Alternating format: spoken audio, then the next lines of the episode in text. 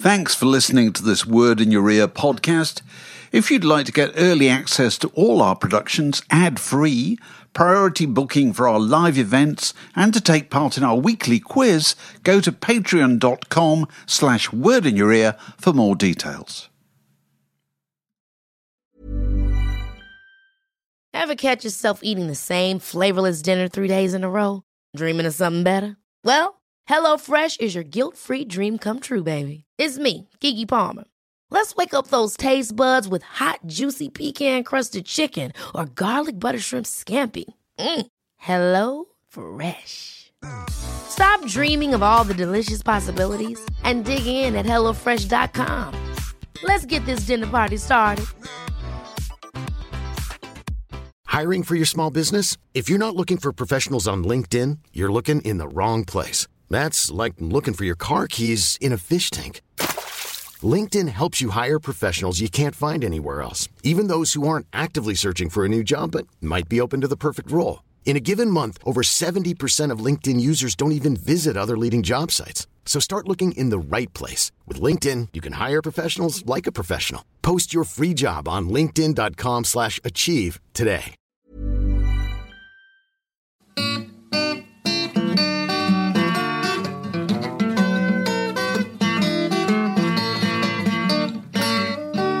You're listening to a podcast from The Word. Do you know a funny thing? If you, uh, there is a theory that the naming of popular music singing groups, which is always a fascinating study in itself, people tend to pick names that are actually the direct opposite of the world that they're actually in.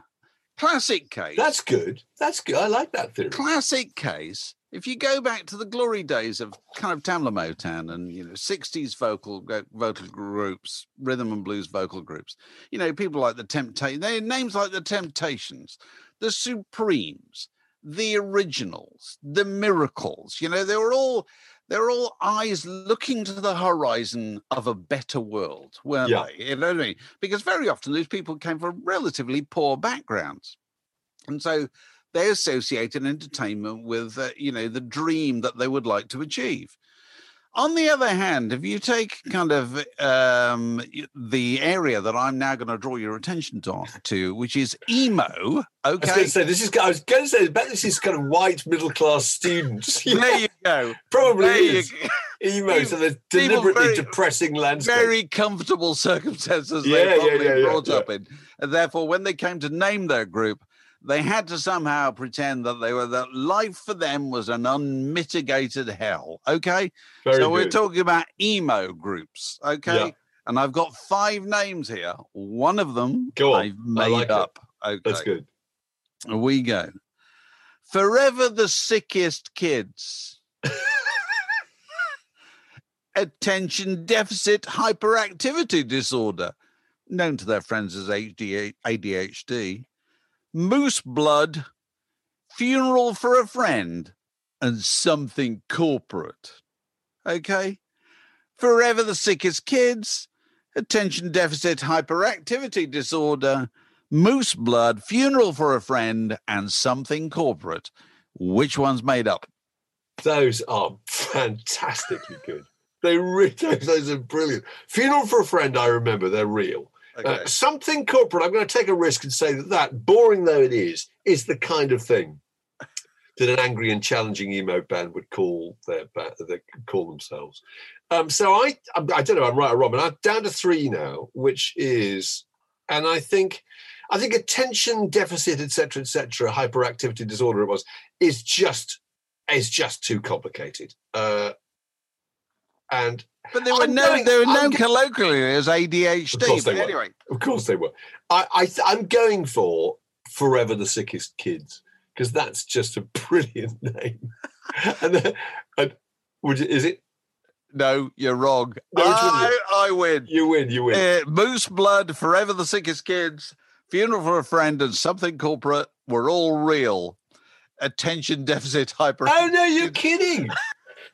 really, I love the way you said breezily. That, of course, they were known as, you know. So they do. Well, that's so, yeah, sorry, yeah, that sorry. Had me. I did. No, know, that's superb. That's the, you know, absolutely hoodwinked. That's a really good one. But isn't truly the most terrible name there in that list? Something Corporate. Something Corporate is dreadful. There's no ring to it at all. Is there? You Why know? Would you, I in any circumstances, go and see a band called Something Corporate? Something Corporate. Two more from them after the news. Oh, that's dreadful. Yeah. So there you go. All right. Well, look, I've got. I've got five music magazines, okay? Actual, oh. real, physical, printed on paper oh. publications. Oh. Right? Four of these existed. In fact, some of them still exist.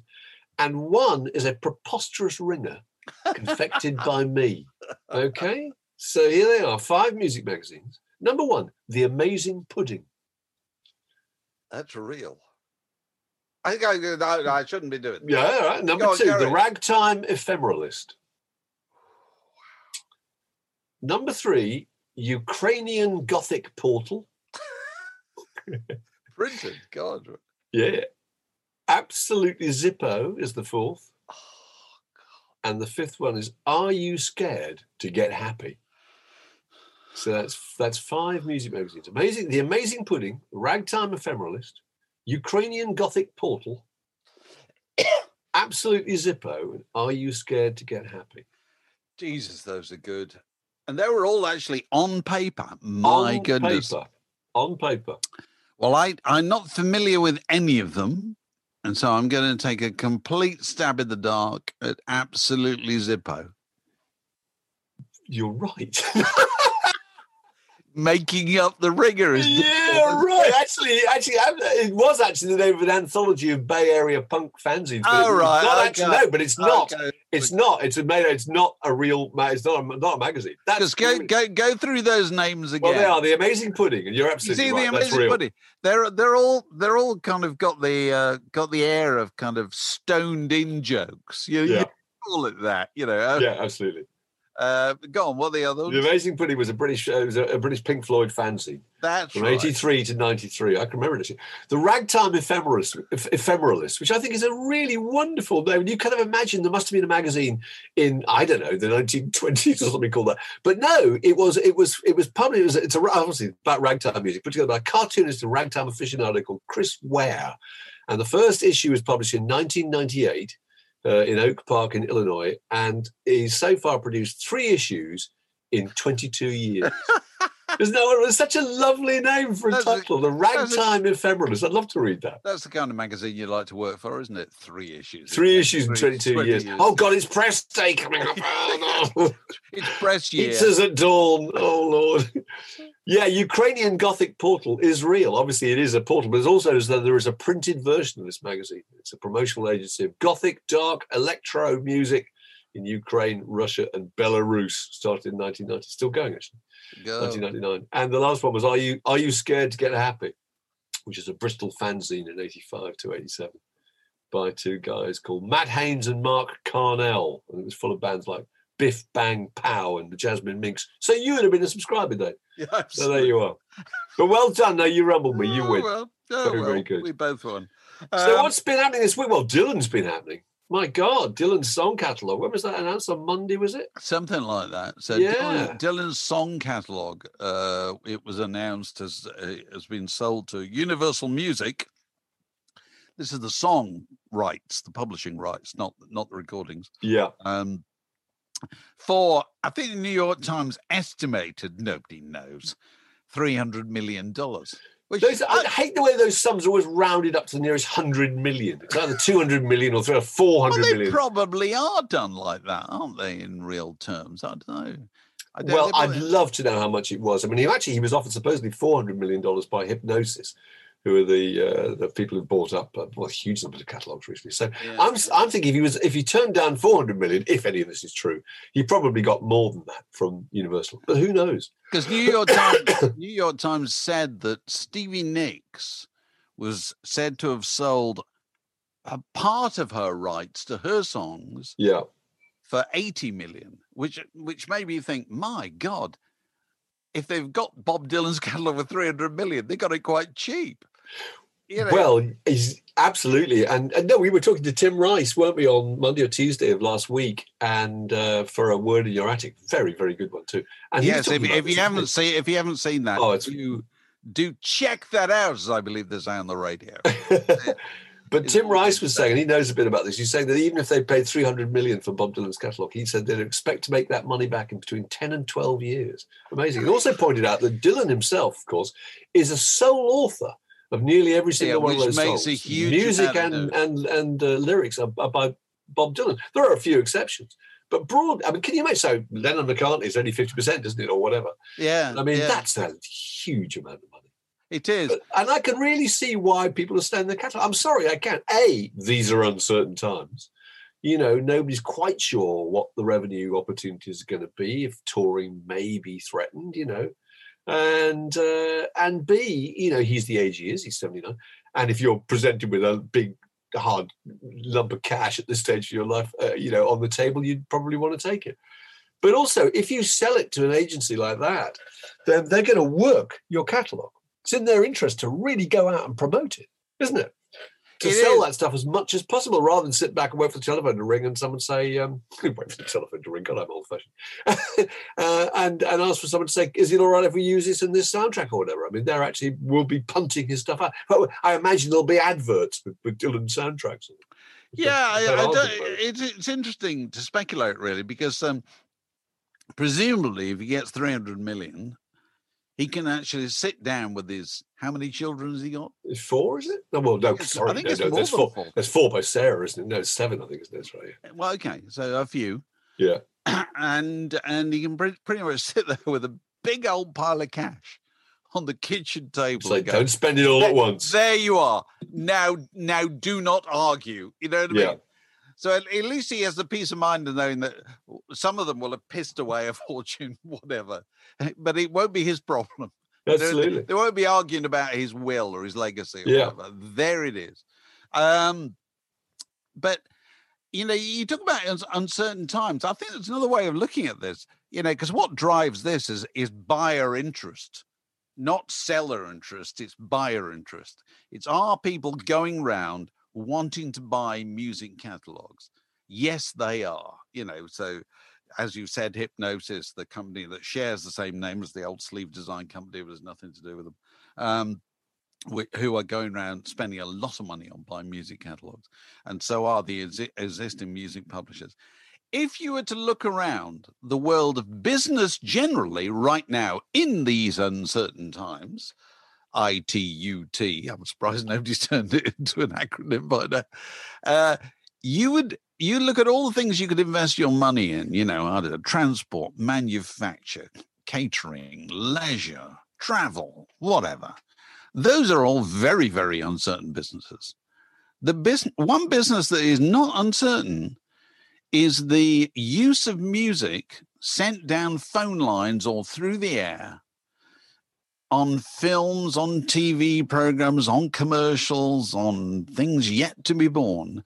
That's proven to be a very, very secure business, isn't oh, it? No, that's absolutely right. And no, it's uncertain know, for the people yeah, making the music, the people yeah, who can't go out and play. Oh, absolutely, that's yeah. definitely. But, but um, you know, that that you might not want to invent, invest your money in a in a chain of cinemas at the, right at this point. You might not invent, want to invest it in the new T V channel.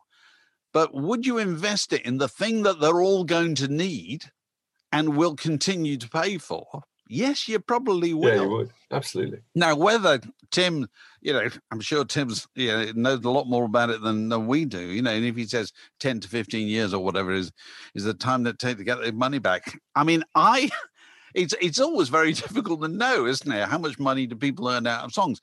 But I happened to meet somebody a couple of weeks ago who told me that, and I won't name him or the song, but he is he is a beneficiary. I think his grandfather, or maybe his great-grandfather, anyway, descend, and uh, one of his antecedents, wrote a very popular song of the First World War, really popular song, which will, will have sold a lot of sheet music in its day, and will have been a, you know, recorded many, many innumerable times.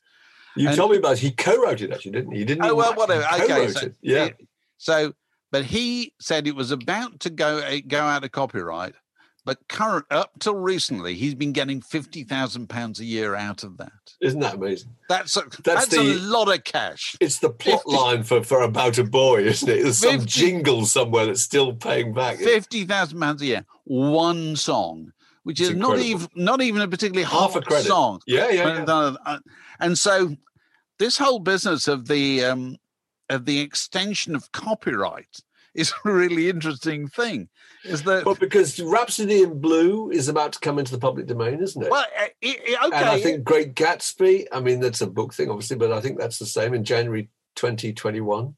So, so what, now, tell, uh, tell me the definition there, because in the U K, it used to be, unless I'm entirely wrong, across Europe, that copyright in books, plays, music, works of art, films, comes to an end seventy years after the author's death. Really good example being Beatrix Potter, who died in nineteen forty-three. I can remember her copyright coming up in what it was, two thousand fourteen, I think, and there being a huge amount of kind of excitement about the merchandise possibility for Beatrix Potter. You know, that you didn't have to pay it some kind of copyright. But is it different in America then? I think it is. It must be, it must, is. It must be longer, mustn't it? It is. Well, it, it's different in Britain over different things. Yeah. So I, I'm reading off the government site at the moment. So a written, dramatic, musical and artistic work, yeah. Copyright lasts seventy years after the author's death. The sound, music, sound and music recording is seventy years from when it's first published, that is re- released. Yeah. So that's a different thing. So if people are arguing about, you know, whether, I don't know, an Elvis Presley recording from the fifties is out of copyright. Well, you know, as far as uh, as far as the, that's concerned, it could be seventy years from when it's first published. But the song, the copyright only starts from seventy years after the um, after the author dies. You know, so it can be. It's a it's a very complicated business, made more complicated in the United States by the fact that the big rights holders have, over a long period of time, done everything they can to extend copyright. So if you want to know why Hollywood traditionally has spent so much time schmoozing on Capitol Hill, that's the thing that they're always wanting. They're always saying, can we add another twenty years on here so that Disney's, I don't know, Snow White and the Seven Dwarfs can can remain in copyright, you know, for another twenty years longer. And one of the strongest proponents of this and most successful proponents of this was, you may remember, Sonny Bono. Yeah. Sonny Bono was a Republican congressman, wasn't he? Yeah. And he, he sponsored what became known as Sonny Bono's Act, for the extension of copyright, which was very successful. Now, apparently, this is the tide has started to turn over this over the last ten, twenty years because of hip hop and remix culture and, you know, the idea that everything is made out of earlier things. And so there is less appetite in Congress for the uh, for the extension of copyright than there was in the latter part of the twentieth century. So it may it may have come to an end uh, then. But, uh, you know, add copyright from next year, because they died in nineteen fifty. George Orwell, so help yourself to Animal Farm, nineteen eighty-four, blah, blah, blah, and so forth. And also George Bernard Shaw, who died in nineteen fifty. Died in nineteen fifty, yeah, he did. Uh, and so, I don't know, it's probably not the same Probably not the same uh, appetite for Man and Superman and Major Barbara, whatever. Um, not piping hot. Not quite, because Pygmalion was his big thing, which was turned into My Fair Lady. And so you'd have to look at when the copyright of My Fair Lady goes from, you know, because that'll go from when Lerner and Lowe died, which will presumably, I don't know when that was. But if a song comes out of copyright, so just to be clear, what does that mean? It means that you can do a recorded version of it and not pay a royalty? How does that work? I think you can do it without having to seek any permission from uh, the um, from the originator or but, the holder of the right. But can't you do that? You can't do that anyway. So if you wanted to cover a Bob Dylan song, obviously you've got to go to Bob Dylan's publisher and agree an amount of money for the right to... to, to There's pay. A standard right to... I, I, listen, surely I, they're, not gonna, they're not going to say you can't record Bob Dylan's song. They, they, they might, you, they might do, if you... How to do that? They might do if your name's Adolf Hitler. or, or, you know, if you're planning to do something with it that they didn't like, who knows? What possible. Reason? It's possible. possible. Yeah. I think those things do come up. Listen, I don't really know is the truth. Yeah. Um, but, uh, you know, it, it, it's largely about the money. Uh, starting next year, you can help yourself to Gene Autry's Rudolph the Red-Nosed Reindeer, which was one of the big hits in nineteen fifty. And also Nat King Cole's Mona Lisa. Mona Lisa. Yeah. And a personal favorite of mine, The Third Man Theme by Anton Karas, you know, which we all know, the famous, uh, you know. The Last Waltz. The Last Waltz, which later on, you know, which which the the band did did later on. So it's a, it's a fascinating area.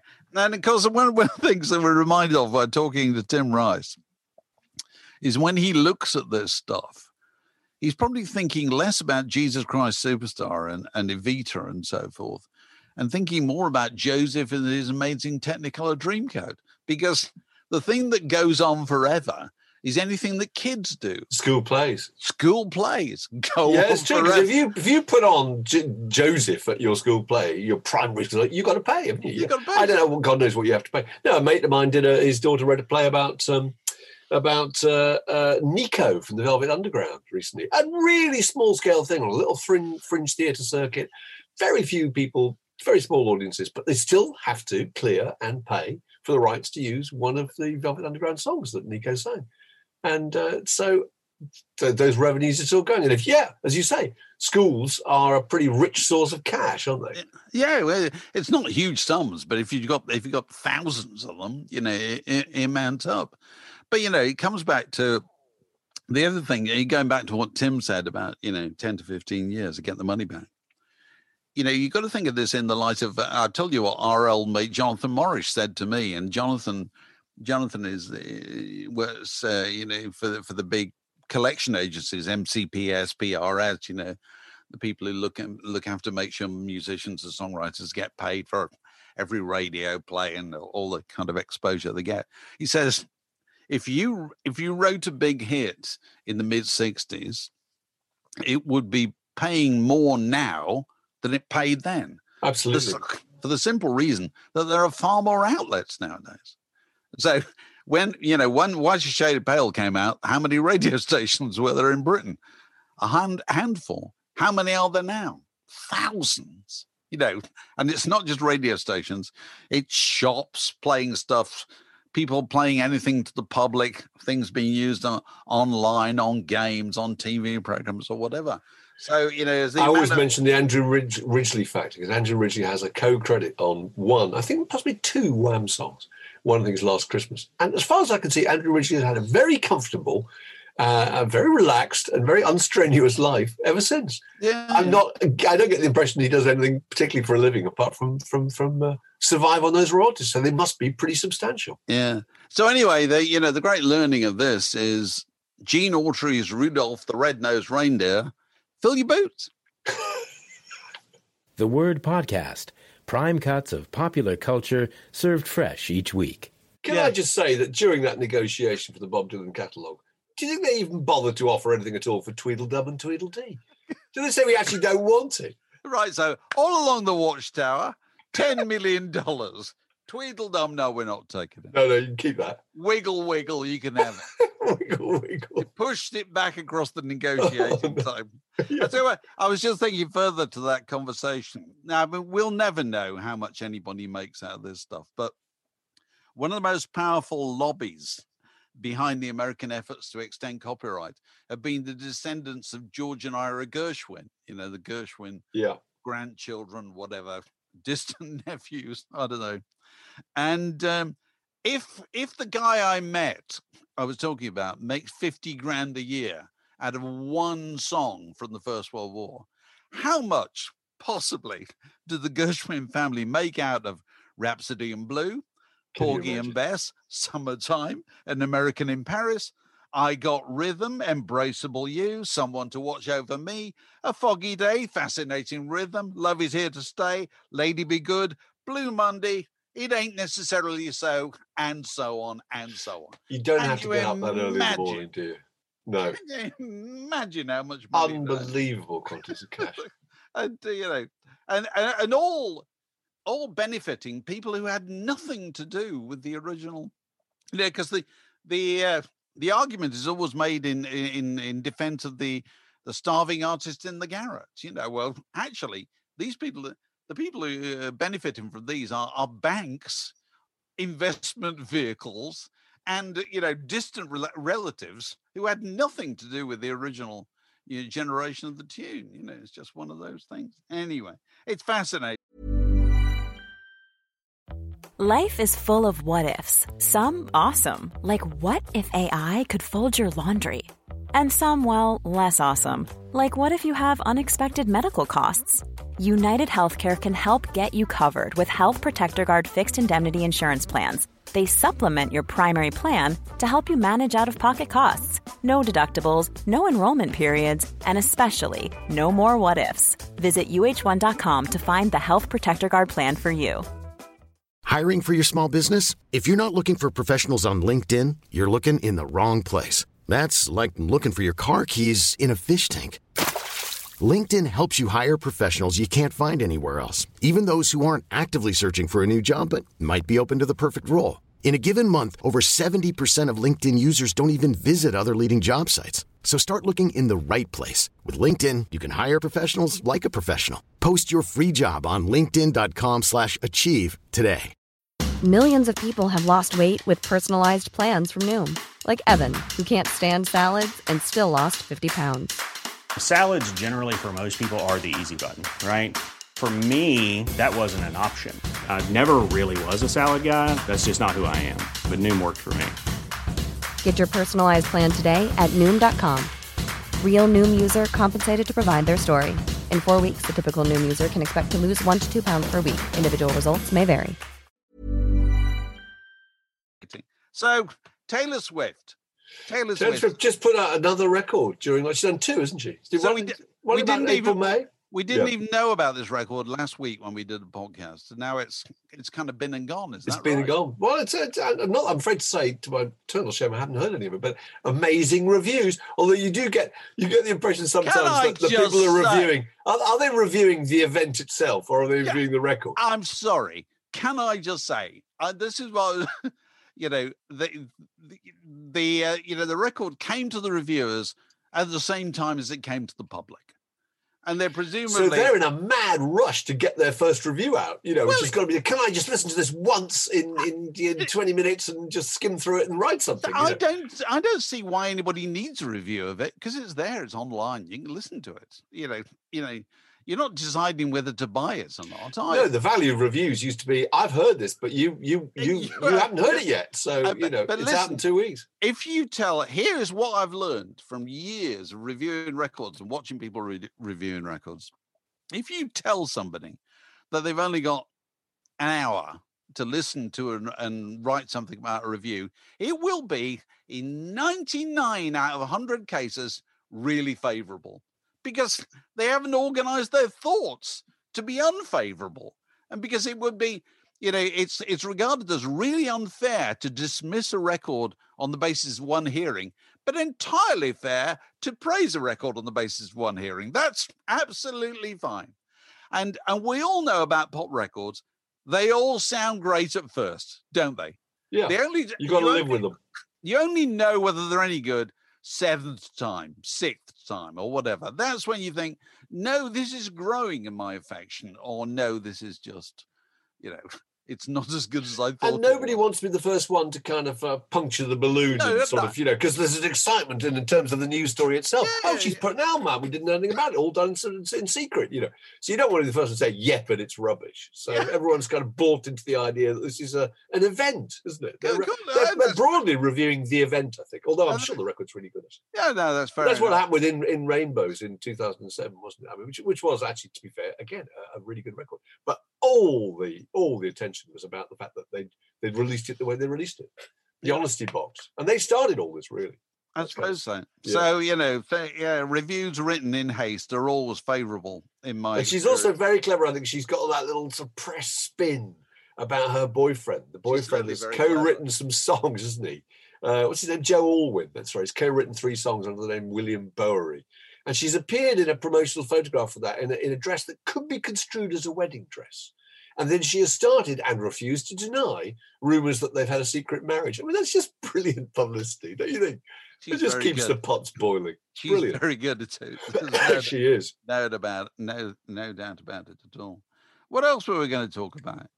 It's Ian Stewart died. Um, Ian Stewart died in nineteen. Uh, he was he was forty-seven years old. nineteen eighty-five, he died at the age of forty-seven. Ian Stewart, what a story, isn't he? The guy was the sixth member of the Rolling Stones, whose face didn't fit. It's Andrew literally. Lou Goldman decided quite literally. Well, it, yeah, he was he was the guy who, um, you know, they recruited into the the Rolling Stones. Um, I think I think they auditioned him. At, what's that pub on the corner of uh, oh god, Brewer Street, Poland Street, whatever. I can't remember what it's called. They hired a room above there, and uh, and I think this was Brian Jones, Mick Jagger, and uh, Keith Richard, and uh, and he came along, parked his bike outside, I think they said, and uh, and came upstairs and played the old pub piano. It was just a brilliant, a brilliant piano player, brilliant kind of barrel house R and B piano player. Worked at I C I, I C I, I think. Had uh, was was probably married with a family, slightly older, certainly more settled than they were. And they they never took, looked like a member of the band, though, did he? No, but they, they probably hadn't worked that out at that point. No, he's always had his that, that, brilliantined back. Yeah, know. absolutely. And he was Scottish, and. Um, And uh, I think the reason they hired him, apart from the fact he's a fantastic player, hired is probably the wrong word because they were just forming, was that he, he had access to a van and he had access to a very rare resource in nineteen sixty-one or wherever it was, a telephone. Because that's right. He, he had an office job. So it was Bill Wyman who had the van, actually.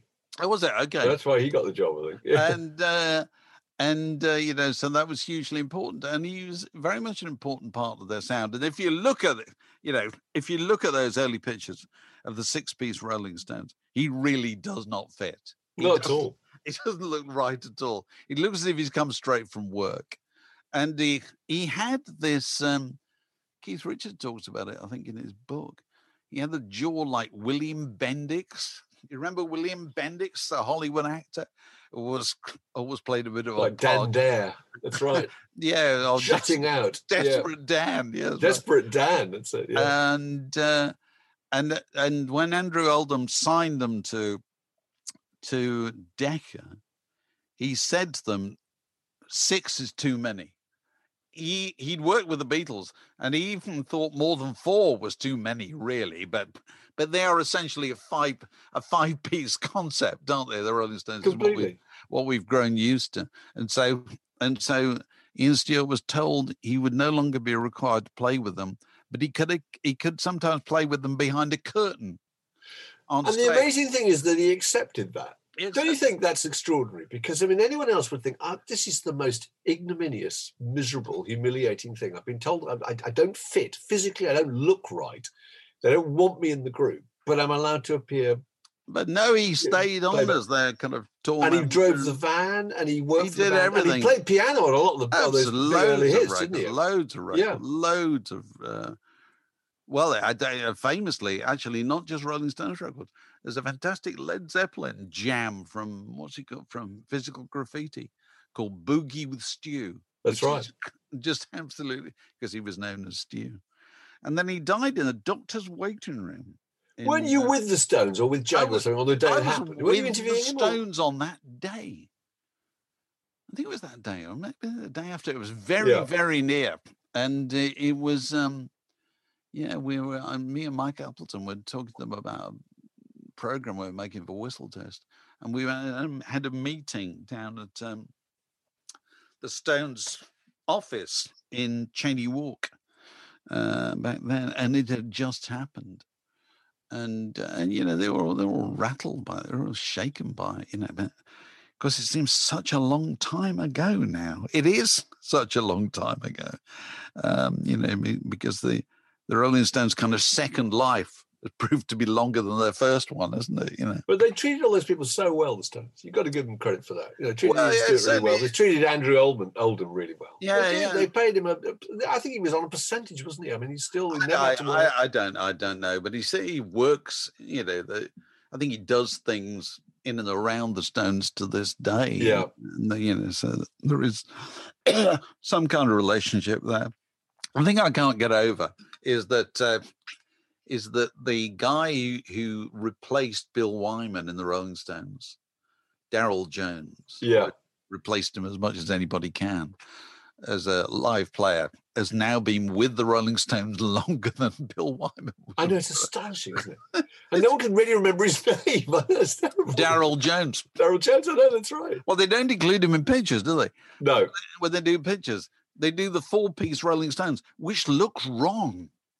Four members of the Rolling Stones. It just doesn't look doesn't right at all. Right. you you ought to get, get Bill in for the photographs and say, all right, Bill, you can go off now, you know.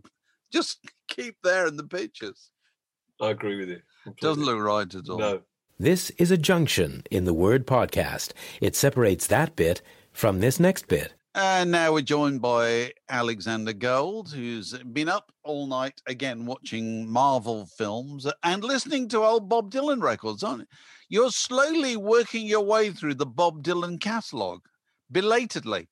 Well, via your over oversexed, overpaid book playlist, Dave, actually. Uh, all right. All those you don't need to plug that, but go on now. Um, and, yeah, last night I listened to uh, Bringing It All Back Home. And this is very disciplined, isn't it? Because you're listening to these records in the dark, in bed, with the headphones on, right?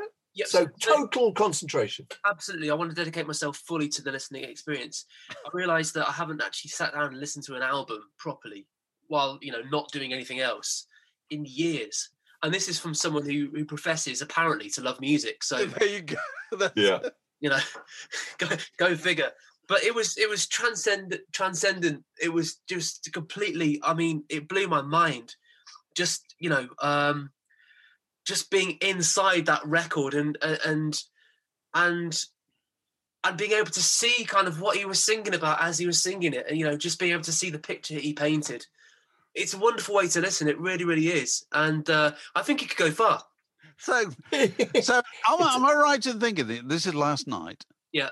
That you heard Mister Tambourine Man as done by Bob Dylan for the first time. For the first time, oh, I'd heard that one before, and oh, but okay. some of them you, some of them you'd not heard before. Obviously, Subterranean Homesick Blues, I've, I've loved for many years, and Maggie's Farm, I know, and, and all that. All right. But uh, Bob Dylan's uh, one hundred fifteenth Dream. Yeah.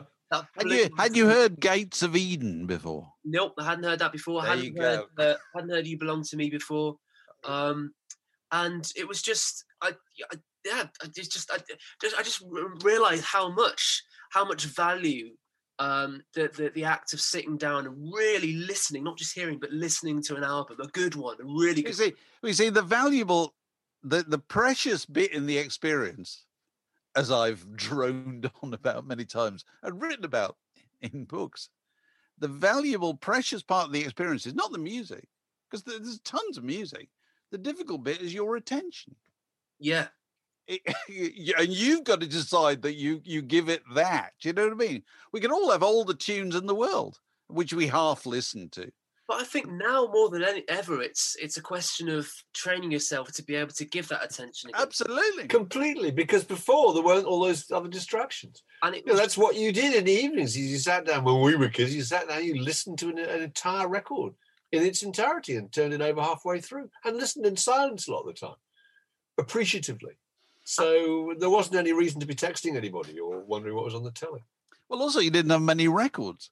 So, yeah. so you know, you listened to the six records you had.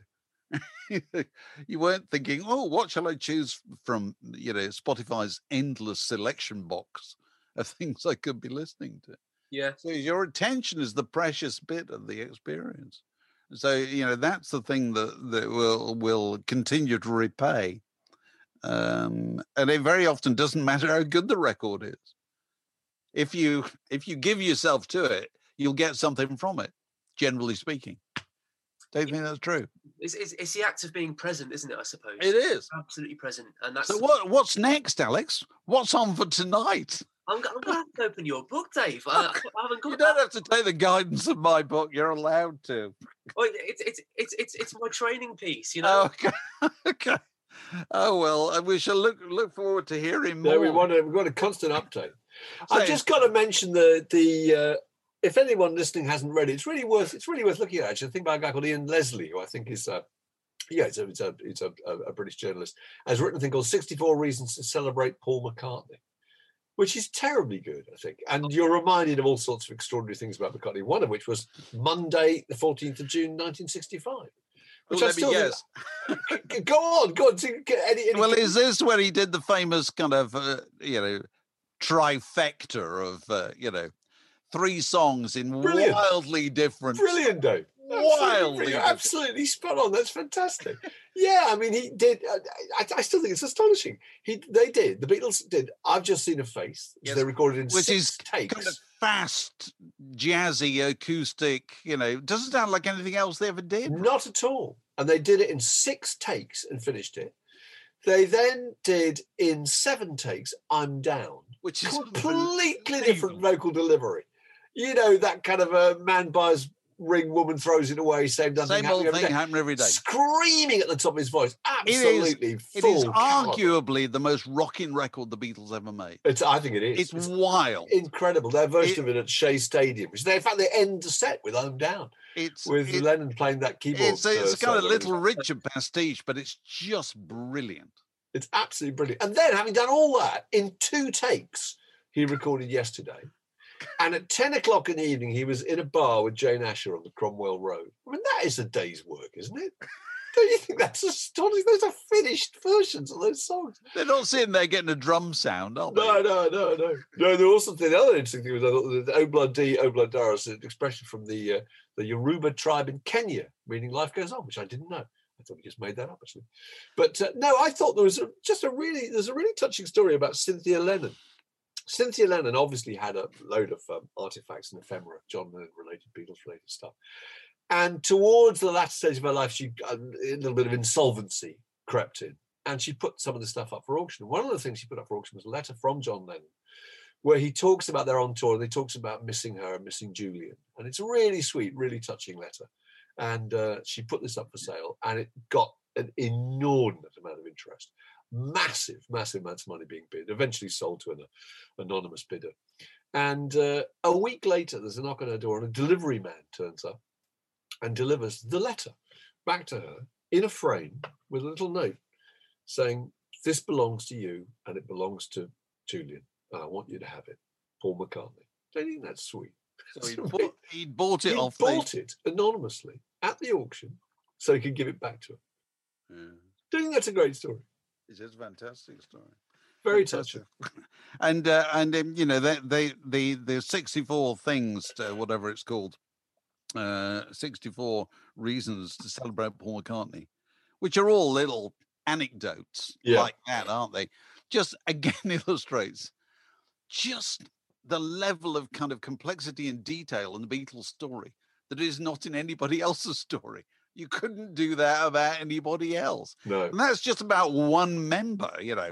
But I suppose also it's um, it's it's an example of the fact that people people's love of Paul McCartney goes beyond the Beatles, and often started beyond the Beatles, which is something we've discussed from time to time on these, uh, you know, in people with people we've talked to, you know, Pete Pavides and people like that. Yeah, who came to the Beatles later on, wings or as a solo act. I love that. It's one of the best things about Pete's fantastic book, Broken Greek, is his analysis of what the Beatles sounded like when he was, however old he was at the time, eleven or something. Because, you know, we're used to people being looking at them with a kind of adult perspective and yeah. analysing them and how they fit into our lives and how they fit into music generally, a kind of rock critic uh, ta- yeah, take yeah. on it. But, you know, he was just listening to their songs as a child and, yeah. and making a completely different sense of them. And I think that was absolutely brilliant.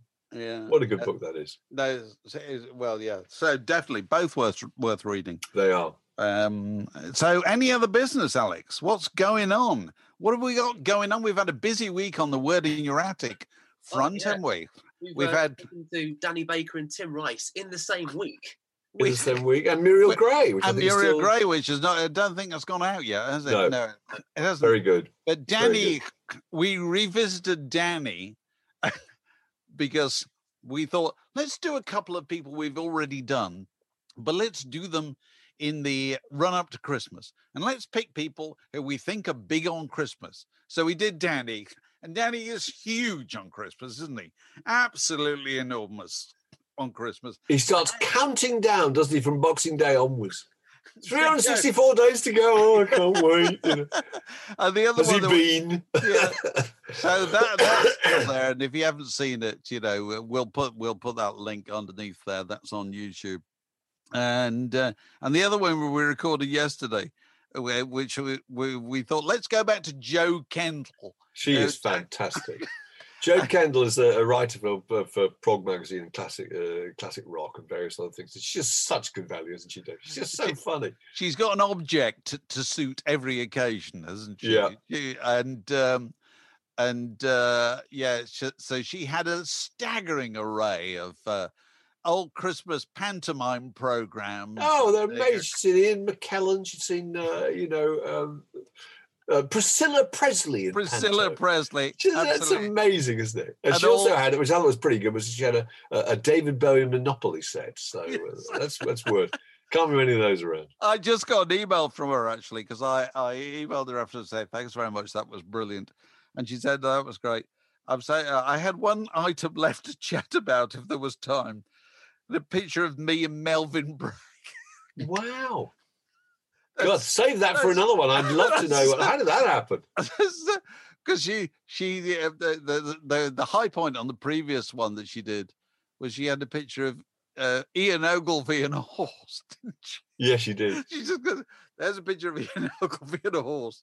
Next, whatever. It's her ideal word of your attic guest. They've just got loads of stuff. There's something to say about everything. I can't but, think there's a television program she should be presenting. Actually. Oh God, absolutely. Definitely. Called something like Joe Kendall's Museum of, um, of Strange Pop Ephemera yeah, or something, absolutely. You know, and it's just every every second she's whipping some amazing item up on the screen. So we also, this week, we, we recorded uh, a chat with Muriel Gray, who was up in Glasgow where it's cold and dark, so she, she did the interview in bed. That's a bit of a word in your attic first, wasn't it? She was really good. We yeah, must know nearly a hundred of these by now. How, how many have we done, Alex? We are on number eighty-nine, I think. Okay. So it won't be long before we've done one hundred. Fireworks will have to be let off for the one hundred. Absolutely. It's got to be a special. Um, and so... Patrons. Sorry, say again. We have some new patrons. Oh, oh right. Okay. Welcome, to new members to the parish. Uh, there is Joe Brown, Roger England. Roger. Excellent. Ian Fennick. Sorry, I missed that again. Ian Fennick. Ian Fennick. Very, very good. good. Alex Peters, great first name. Uh, Phil Kinderman. And okay. Annual patrons, bear in mind, an annual uh, patron subscription gets you fifteen percent off. There is All David right. Well-Beloved. All right.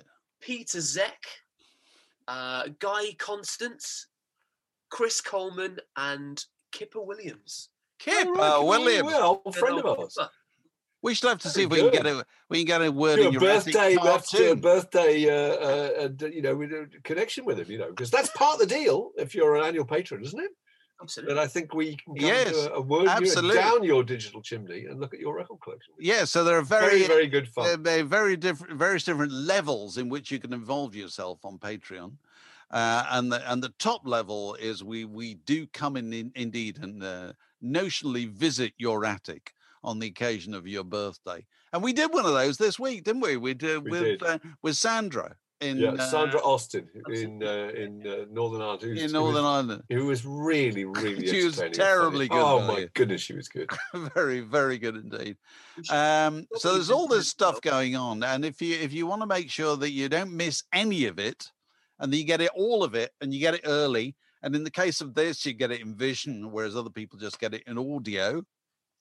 Um, if you go to patreon dot com, word in your ear, Uh, and we'll put that address under this. You can find out all about it, and we'll be delighted uh, to have you join us. Alex, over to you.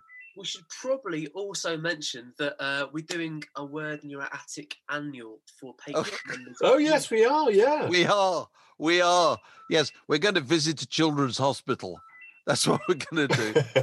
We're going to, Mark and I are going to sit around a Christmas tree uh, with cardigans on, you know, and uh, and uh, I'm going to stir the cocoa and sing "Have Yourself a Merry Little Christmas." Uh, we'll, yeah, but it will be it will be exciting. So that will be something purely and exclusively for Patreon supporters. So you know, we'd love to have you join them, and uh, you know. Why not do it? Why not? Why not buy a cr- uh, present for the person you love best at this special time of the year? And who's that person, Mark? It's yourself. The old gag. It works, doesn't it? This podcast was brought to you by The Word.